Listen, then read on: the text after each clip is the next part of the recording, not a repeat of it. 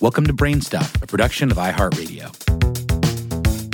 Hey, Brainstuff, Lauren Vogelbaum here. For the past 52 years, teacher and diversity trainer Jane Elliott has been stirring up trouble on the subject of racism. It can still be uncomfortable, squirm in your seat, stare at your shoes uncomfortable, when she subjects someone to the very same exercise she first unleashed on third graders more than half a century ago, designed to expose racist thinking. Some think her method can get downright mean. But again, the subject is racism. It should be troubling. Elliott came to prominence when, the day after the assassination of Dr. Martin Luther King Jr. in 1968, she, herself a white woman, took her classroom of all white third graders in Riceville, Iowa, and decided to teach them what it was like to face discrimination.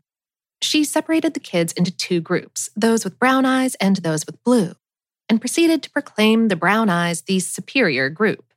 She allowed the group extra privileges, more time at recess, seats at the front of the room. They were told they were cleaner, smarter, more talented.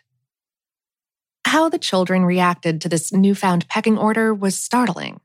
The brown eyed group immediately began to wield their dominance. The blue eyeds almost immediately slipped into the role of subordinates. Anger flared, disputes popped up. After switching roles a few days later, which gave both sides of the classroom a taste of being in the lesser group, the exercise ended. Many parents complained after reading about what had happened in Elliott's classroom through student essays printed in the local paper. A month or so later, Johnny Carson invited Elliott to appear on his late night talk show. She became a national story. Many praised her efforts at opening her students' eyes, but not everybody. A 2005 story in Smithsonian Magazine reported Hundreds of viewers wrote letters saying Elliott's work appalled them. How dare you try this cruel experiment out on white children, one said. Black children grow up accustomed to such behavior, but white children, there's no way they could possibly understand it. It's cruel to white children and will cause them great psychological damage.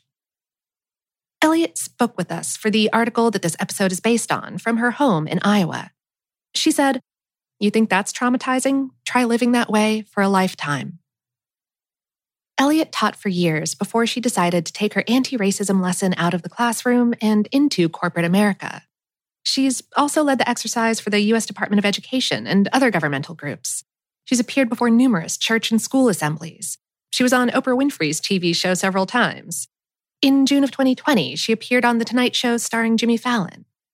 She often faces uncomfortable and sometimes angry reactions. But her goal, as it has been for the past 52 years, is education. She says it's the best weapon against racism. But good education about racism and race is hard to find. Elliott said, That's because the educators believe the same thing that they were taught, and they were taught the same thing that I was, which is that there are three or four different races, and you can tell what a man's intelligence is by the color of his skin or the shape of his head. You can't lead people out of ignorance if you're still teaching that Columbus discovered America and we came here to civilize these savages. We need to teach the three R's of rights, respect, and responsibility.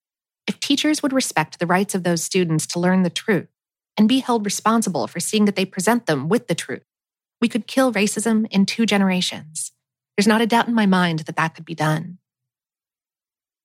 Elliott, at 87 years old, has seen America grapple with racism all her life.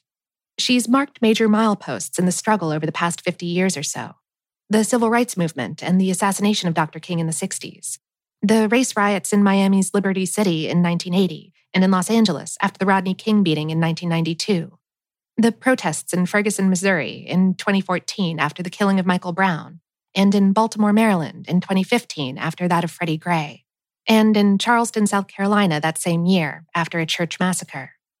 There are many others. But the problem she has been relentlessly attacking, Elliott says, goes far beyond the occasional race based flare up.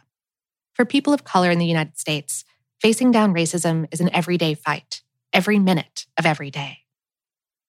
Elliott said, It's only been going on with me for 52 years. I know Black women who have been doing this for 89 years, and their mothers did, and their grandmothers did, and their great grandmothers did.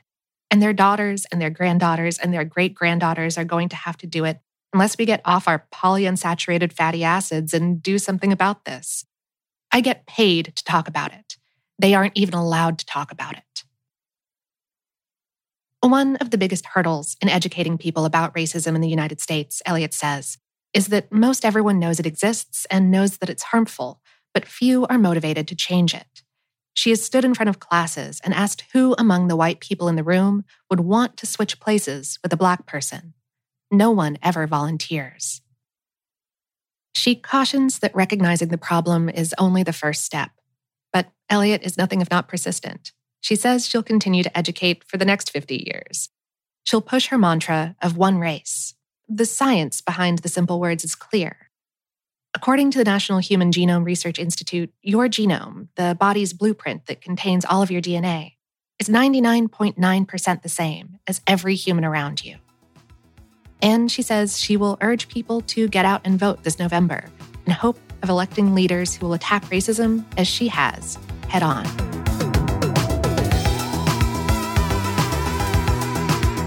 Today's episode was written by John Donovan and produced by Tyler Klang. For more on this and lots of other topics, visit howstuffworks.com. Brainstuff is production of iHeartRadio. For more podcasts from iHeartRadio, visit the iHeartRadio app, Apple Podcasts, or wherever you listen to your favorite shows.